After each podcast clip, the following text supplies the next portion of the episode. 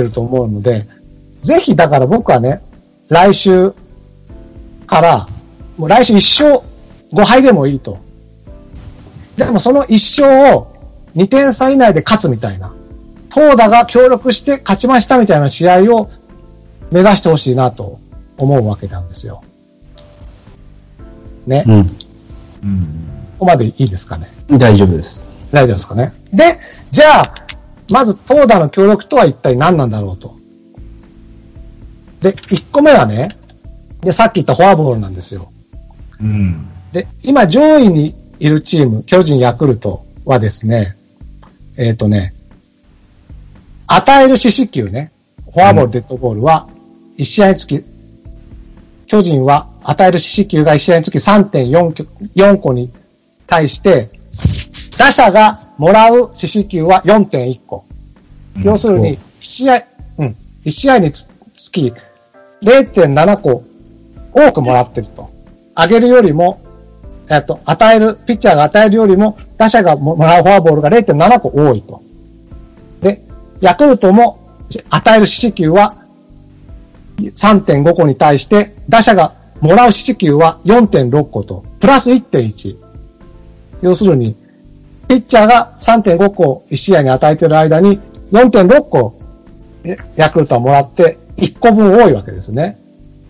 もらう、1試合につきもらう四死球が。で、阪神は、えー与える四死球が3.8に対して、もらう四死球が3.5と。要するに、えっ、と、ピッチャーの方が0.3個与えちゃってる。相手に四死球を与えちゃってると。まあ、それはだから阪神は3位だけど、今まで低迷してましたからね。で、DNA、今まで2位にいた DNA は、えっ、と、与える四死球が3.5個に対して、もらう四死球が3.5個でプラマイゼロと。で、から、下位に低迷する2チーム、広島中日なんですけど、広島は与える四死球が4.1、セリーグ最多に対して、もらう四死球が3.3と。まあ、3.3増えてきてはいるんだけど、0.8個のマイナス。要するに、ピッチャーが与えるよりも、打者がもらう四死球の方が1個分少ないと。で中日も、えー、与える四死球が4.0に対して、もらう四死球が3.2なので、0.8個もらう四死球が少ないっていうことで、要するにね、ここの四死球の逆転、なんて言うんだろうな。ピッチャーは1個四死球を与えず、打者が1個四死球をもらうという試合を繰り返していくと、ここが逆転して、そうすると、巨人やヤクルト並みになるんですよ。うん。これって協力ってことですよね。まず1個。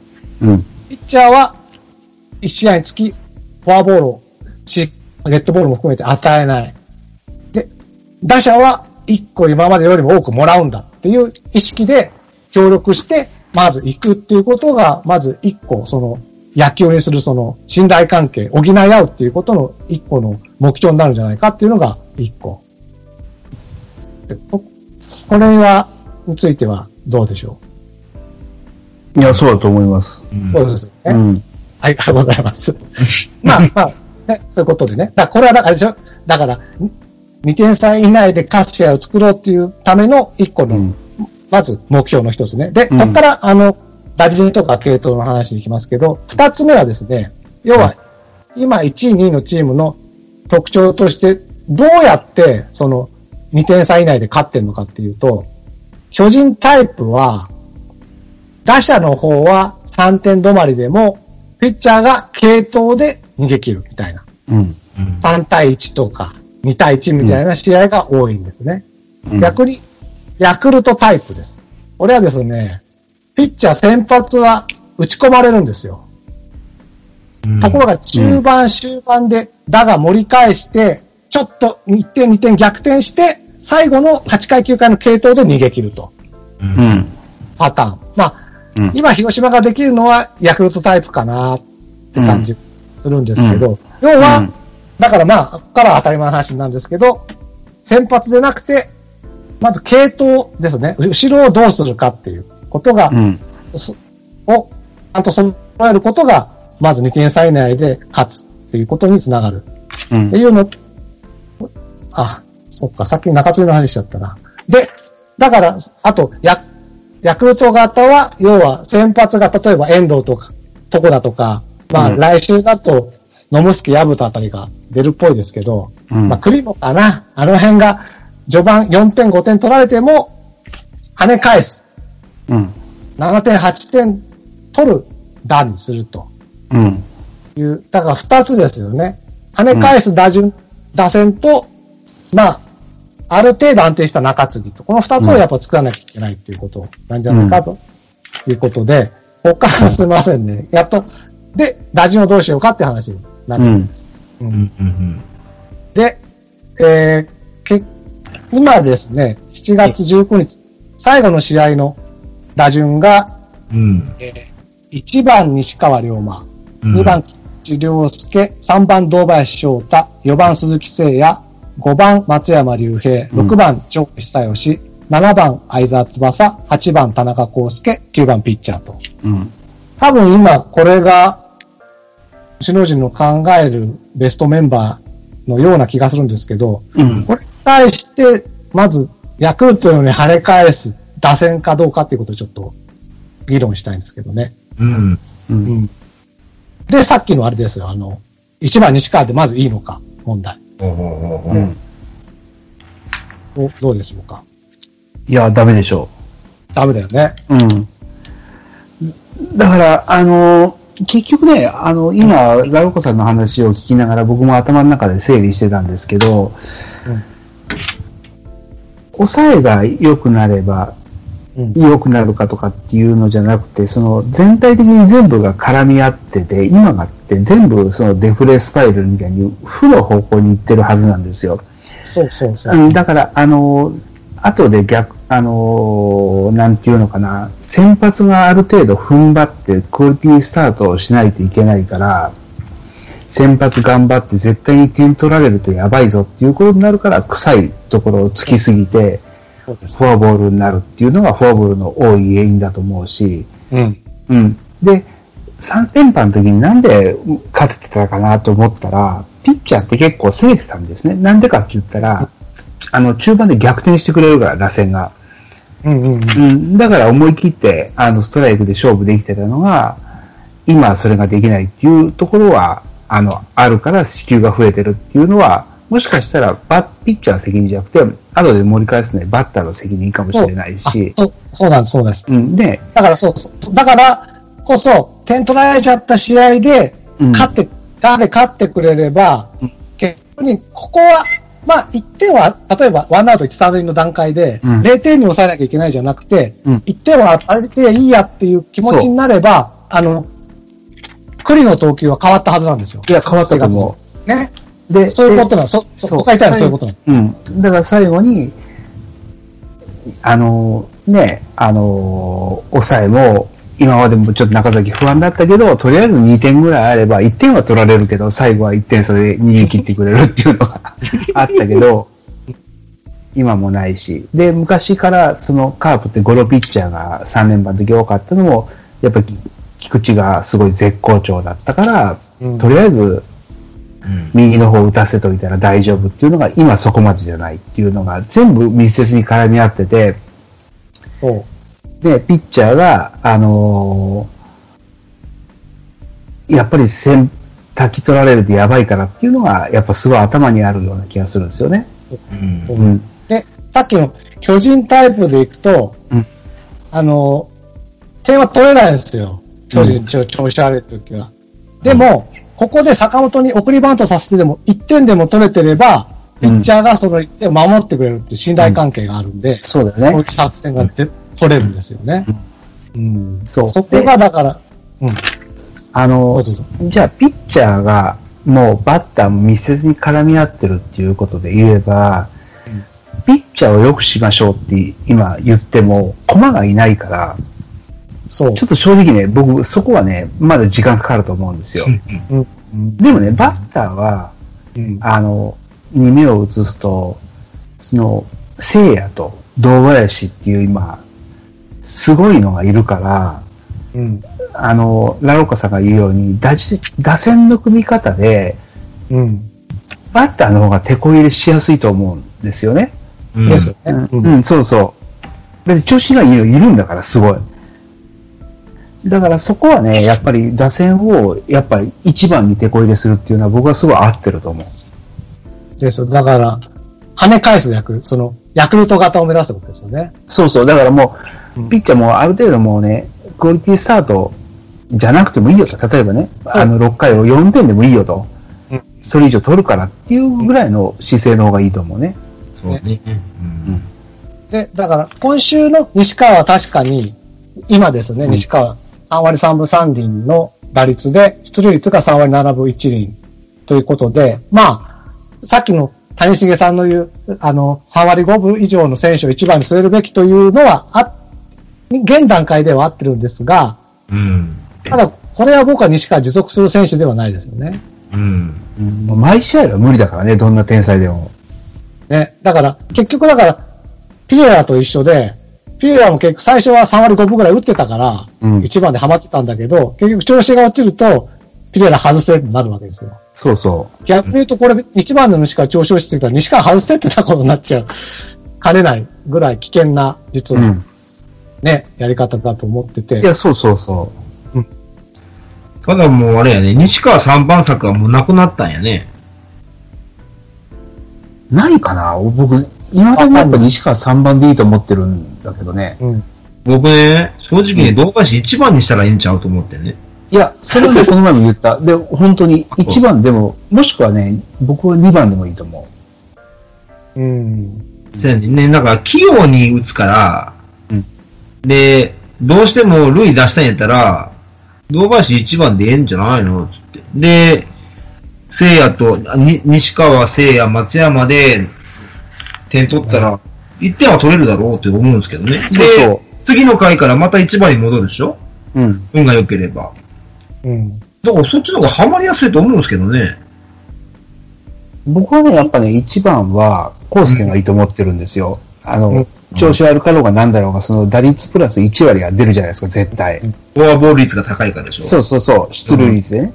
で、もし、うんコ介が出たら、あの、堂林もこ今年見る限り、その不器用なね、ひ引っ張るだけじゃないから、うん。なんとかすると思うし、万が一、コ介が凡退しても、堂林が出るじゃないですか。あ、残るっていうかね。うん。うん、そうそう。ってなったら、やっぱ西川っていうのは当てる技術もあるし、うん。得点圏はね、それなりにあるんだから、はいはい。だから、西川3番、その聖夜と、西川聖夜松山で、うんうん1番、2番がもうどっちか出たら、うん。返すっていうパターンは一番合ってると思うんですよ。なるほうん。あとあれやね、コ介が通り、できるのかできないか問題ですわね。あーできないの？今。あの、膝手術したでしょ？ああ。だから、そこまで走れるほどのあれなんかなと思う。確かにしないよね。ど。うん。ちなみに、田中康介は、い今、は8番打者をやっていて、打率は2割3分ですが、うん。出塁率は3割5分2厘。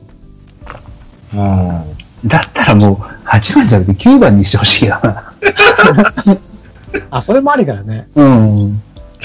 調子のいい西川の出塁率が3割7分1厘なんで、うん。遜色はないんですよ。だって西川が、あそれで康介が出てた次、そんだけ出てるのにピッチャーでしょ？その次。そうなの。もったいない。だからね、うん田中が、要はね、田中が死んでるんです、今。この打順は、田中を殺してる打順なんで、一人分本当にもったいないんですよ。いや、それだったらもう、あれよ、菊池を8番にして、うん。もう、まだね。フリースインガーとしても、ホームラン打ってくれっていう方がいいよね。そうね。うん。ただ、だから、堂林うん。を2番にするのが、もったいないっちゃもったいないのは、やっぱり得点圏が高いので、4割7分8厘。2番打者ってなかなか得点圏では回ってこないんですよね。ああるんですよ。うん。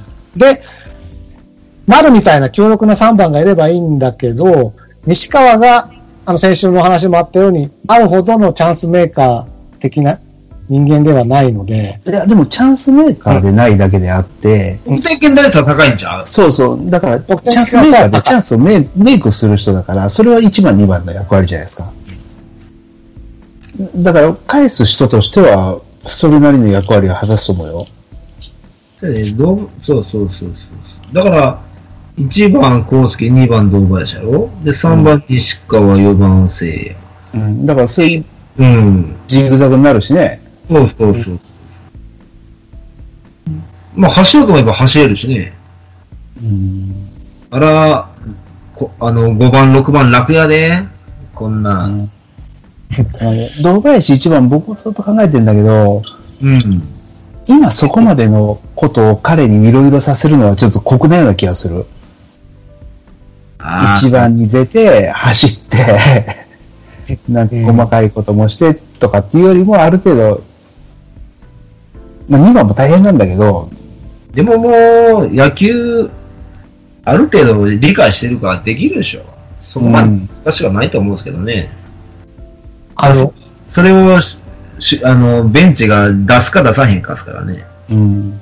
田中がね、例えば出塁率フォアボールで出たら、菊池うん2番菊池だと送るという選択肢がありますよね。うん。で、田中がワンアウトで得点圏に行って、堂林聖也で5番西川だったら西川に回るんですよ。それをギュッと詰めちゃうのってなんかもったいなくないですかね。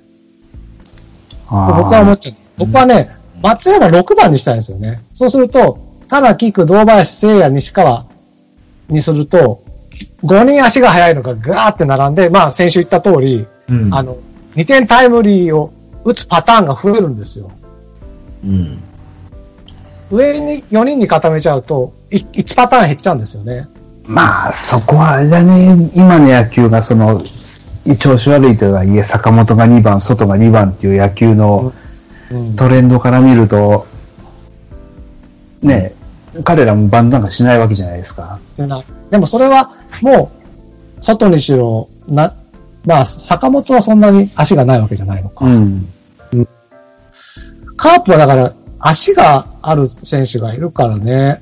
で、菊池をだから8番に持っていくと結局、菊池の、それなりに速い足はあまり生きない。まあ、菊池が出て、ピッチャーが送ってても、そこに田中がいると、田中は得点源ないと高くないみたいなね、ことになってる。でも今年の菊池は見ると、まあ小技はいいけど、うん。あんまり信用を受けないんだよね、打撃に関しては。やっぱり、に1、2、3、4ってガーンって置いた方がいいのかな。うん、なんか、足だけで言えば、単純に足だけで言えば、堂林もね、全然遅くないか2個決めてますからね。ら。うん。なるほど。うん。いずれにしてもちょっとさ、それはただ、ね、あの、置いてみないと、その、その本人のマインド的なこともあるし、いろいろハマるハマらないはあるけど、まず打線で打てるチームを作らないと、投手もどうにもならないから、ちょっといろんなオプション試してほしいよね。そうなんです、そうなんです。でもなんかこう、入れ替えはするけど型は似てるんですよね。似てる。一番、一番ピテラと一番西川似てるし、結局、あ相沢を6番に置くし、みたいな。あ、今回7番か。うん。打率悪いからね。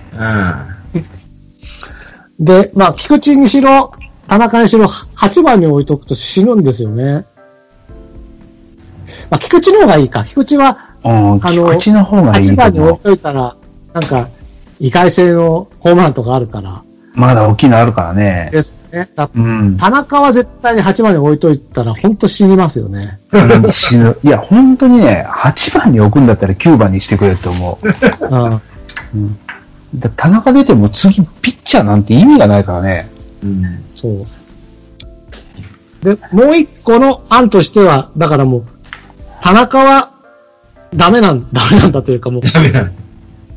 わかんないけど、もう、8番に置いとくぐらいの選手でしかないんだって判断するんであれば、僕は、ファームにね、正髄っていうのがいるんですよ。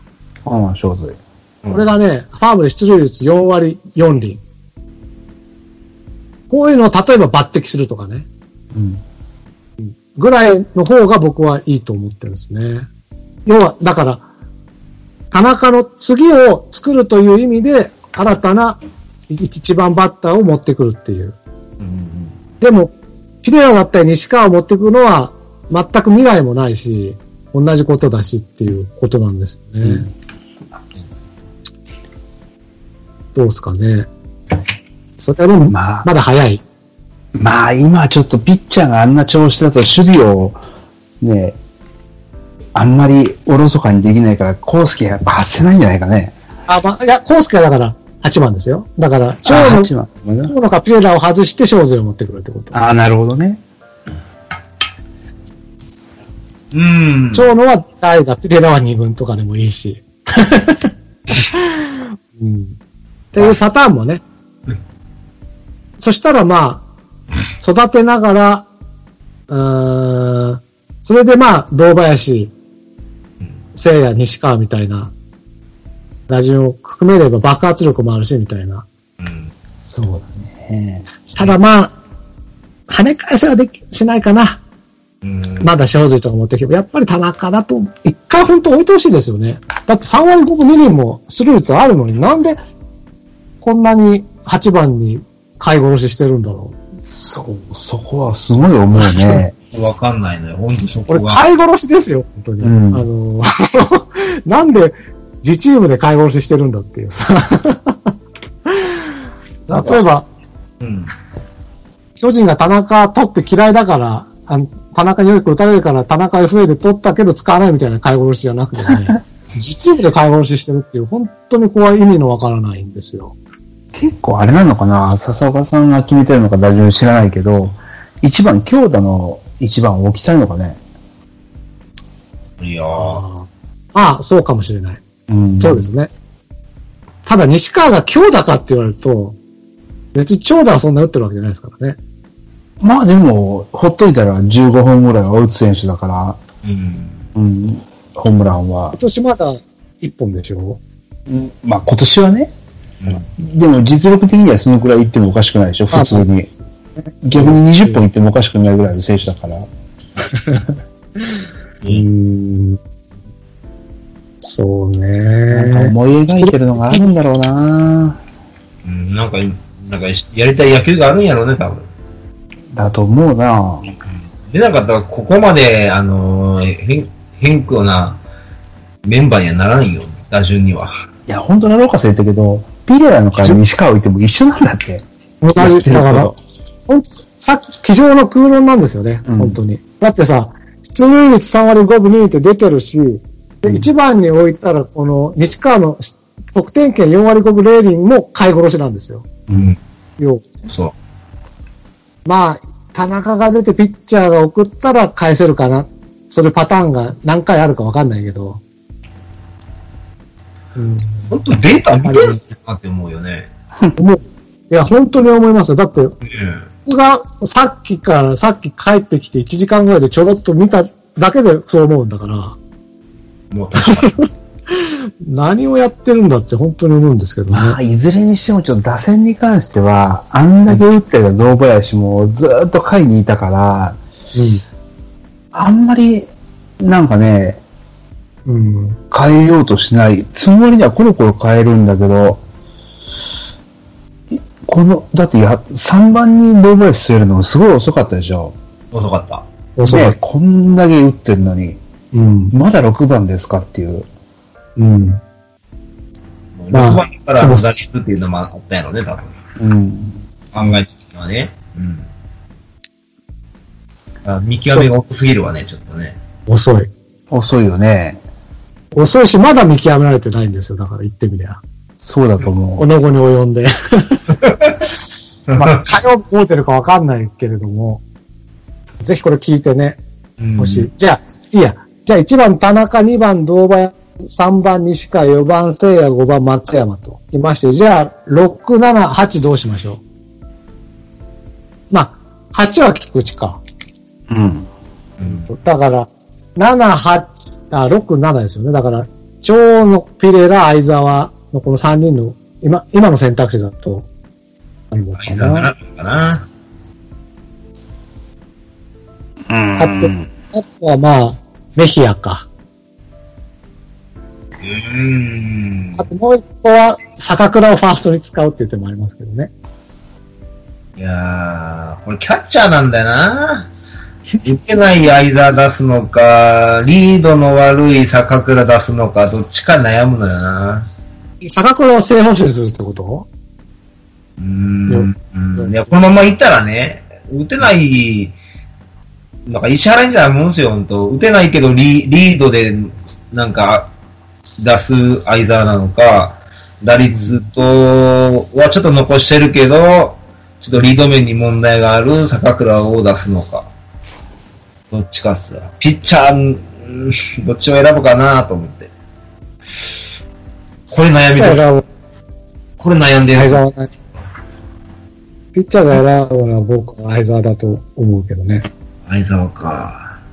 うん、多分。やっぱ、やっぱ打率下げ、打率打たへんけど、まあ相沢出すしかないんよね、やっぱね。うんまあ、威圧感が違うわね。うーん、いや、相手に与える。打席に立つね。そうそう。うんうんまあ、かほ、まあたまにデッドボールもらうからいいんやけどね。うん、あれは不思不思議なほどね。ようもらうんですよね、あれ。みんな2割台なの？ね。松山も長野もピレラも。あ、間違えました、ごめんなさい。長野もピレラも、あ相沢も。うん。だから、長野がいいかピレラがいいかっていう議論で言うと、やっぱさっきのその代打最後にの枠を考えたら、先週も言ったけど、長野っていうのはそういう役割で輝いてほしいな、僕は。今年は。だから、ああ、だからそれだよね。途中入れ替えっていうのももうありなんかな。2打席目、二打席目、3打席目で入れ入れ替えるとか。ああ、でもそれ中途半端にやると選手枠を1個なんか減らすだけじゃない、うん。うん。だから、打率いうか、打たなかったらもう、もう変えるとかね。うん。方がいいんかな。うん。変に選手枠使ってもな。そうだね。でも、はい今その、スタメンは結構その辺はあんまり決めかねてるけど、うん。うん。代打がいないでしょ、本当うん。終盤にこいつだっていう。さっきも出たね、ま、ね、高橋宏樹とかはまだちょっとあれだし、メヒア、この前余ったのも無理でしょ高倉で、その前に出してたのが磯村とかね。う。あ、磯村ね。磯村は一応6割台ですね、打率が。6割。まあ、磯村はいるけど、まあ、まあ、磯村。難しいんだよ。だからその日によって変わるからね、メンバーいうか、あの、その代打でも、うん。ちょっとね、難しいのよね。でも長野がスタメンで出てさ、うん。代打がその時、ヒア、ピレラですって言っても、ピレラが出てきても、打ちそうな気がしないでしょ。逆だろうって言いたいよね。そうそう。そうなるとまだピレラって、まだそんなに僕はあの、ダメだっていう楽印は押してないから、よ4打席なんか回のあたりでフリーに打たせたら、また違う魅力が出ると思ってますけどね、ま。あそうです。ずっと上位を与え続けられてたから、そうプレッシャーがあったかもしれないけど、まあ、6番、ピレラ。まあ要はだから、上の5人が残したランナーをピレラで返してくれればみたいなね。そうそうで何回かに1回。うんもし6番で、あの、ランナーいなくても、打って足も速いんだからチャンスメイクにもそこからなれるっていうのもあるから、うん。まだピレラはね、あの、1番ではちょっと、いきなりポーンと打っちゃうのがあるから、物足りないけど、回だったら全然いけると思うよ。うん。ですね。うん。なので長野は代打か。そまあ、もうこれ、そ、そ回においても低迷したらちょっともうピレラを考えようってことですよね。う。がいいと思う。ね。で、そう、相沢もね、だから、6番じゃなくて7番、8番がいいと思うんで、7番うん、それでいいと思うな今、今の調子だったらね。ね。これあれですね、あの、先週メールくれた人、こんな感じじゃなかったっけ、あ結局そこに収蔵するんだよね。ハイライト、そうそう、ハイライトさんが、そうそう。ハイライトさんの意見が一番良かったんだね、じゃあ。いやいや、ね結局、なんだかんだでやっぱ打てる2番、堂林と。うん。まあ、ヤクルトもだってね、2番、山田だっけ？うん、ですね。ね、ヤクルトタイプ目指すのであれば、確かにな。あ2番山田だったらもう、横浜とね、ヤクルトとジャイアンツがそれやってるんだったらもう全然ありだよ、やっぱり。えーとちなみに、ヤクルトは、まあ、この日、1番上田、2番山田、3番山崎。まあ、ほ本当は青木なんだって、ちょっとデッドボール当たったって言ったことで、山崎ですね。4番村上、5番西浦、6番エスコバーと。うんこれに対抗するにはやっぱり、2番堂林、3番西川、4番聖也、5, 5番松山、6番ピレラ。ピレラ対エスコバーになりますけれども。うん。ね、で、7番雄平、8番古賀キャッチャーってことで、まあ、そこはまあね、相沢菊池でなんとか対抗してみたいな。それに対抗できそうですね。そしそうたら。だね。うん。だからだって一人一人は全然いいんだから。うん。ですな。じゃあ、これだな。ヤクルトタイプ打線ですね。そう。だから打線でとりあえず、後後半も打って、ピッチャーに大丈夫だと。ちゃんと逆転してあげるんだから、そんで20って支給出すなという感だから、じで。一点、もう、あの後3年だったら1点取らせていいから。そそのビビってフォアボール連発して大量点を食らうようなことだけはするなと。う。そう。でね、7回の時点で3点差をつけてなかったら、もう打撃が悪い。悪い悪い。そうそう。で、もう8回、9回は2点までは取取られてもいいよっていう状態で、あの、渡してあげないと。そうしよう。そうしましょいや、そのくらいの割り切りだと思うよ。だって、打撃は調子いいんだもん、だって。う。調子いい。いや、打率はリーグトップだしう、ん。OA OHP じゃない、何でしたっけ OPS ?OPS、OPS。OHP でじゃない久しぶりに聞いたね。OPS もね、トップなんですよ、まだ。うん。だからね、本当に効率が悪いの。何勝損してるかって感じですよ、本当に。それはやっぱりこの打順なんだと思うんだよなねえ。誰が決めてんだろうね、今。ね。笹岡さんじゃないような気がするな、これ。だから本当にね、この打順で一回相手のエースに勝ってみるっていうことですよ。来週だったら、例えば、秋山ガルシア、阪神だったら。で DNA だったら、今永平ですよ。うん。ね。この辺に4点5点取れるようになればさ、他のチームにも勝てますよね。確かにね。本当にさ、吉田大輝とか、調子の悪い中日のお大野とか、あの辺はボンボン、ボコスカボコスカ打つくせに。要するに繋がらないから、す、菅野とかになっちゃうと、結局、たヒットは出るけど分断されて点取れないとかね、なっちゃってるわけで。うん。怖くないんだと思うんですよね。今のカープの打線が。あ単だと悪くないやろね。それもあるしね。ぜひじゃあこれを、まずだから、バーバブさんの言ったようにもう取ってやるぞと、点取ってやるぞっていう打線を作るっていうところが、まず、いその、なんだ、投打協力の2点目の1個と。で、まあ、とはいえですよ。うん。まあ、とはいえ、やっぱり中継ぎ以降を整理し、整理しないと、やっぱ勝てないと思うので、一応だからそれもどうしようかっていうのを話したいなと思うんですけどね。で、えー今週の出た中継ぎのですね、結果をいろいろこう、表に、表、表は僕しか見えないんですが、表にまとめてみたんですけれども、うんうんうん一応ですね、まあ、クリ枠と方程式枠。要するに、先発が4回ぐらいで折れちゃった時に、まあ、ある程度繋いでくれる人がクリ枠。うん。うん。で、方程式はもう7、8、9ですよね。うんうん担う人っていうのを、まあちょっと選んでいかなきゃいけないんじゃないかと思うんですが、で、これを見るとまず、クリ枠は、今週で見るとやっぱりケムナかなと。ケムナ誠。うん。うん。これ今週は4回、4試合投げて、えっ、と、10イニング投げて0点。16日に2イニング投げて0点。18に3分の2イニング投げて0点。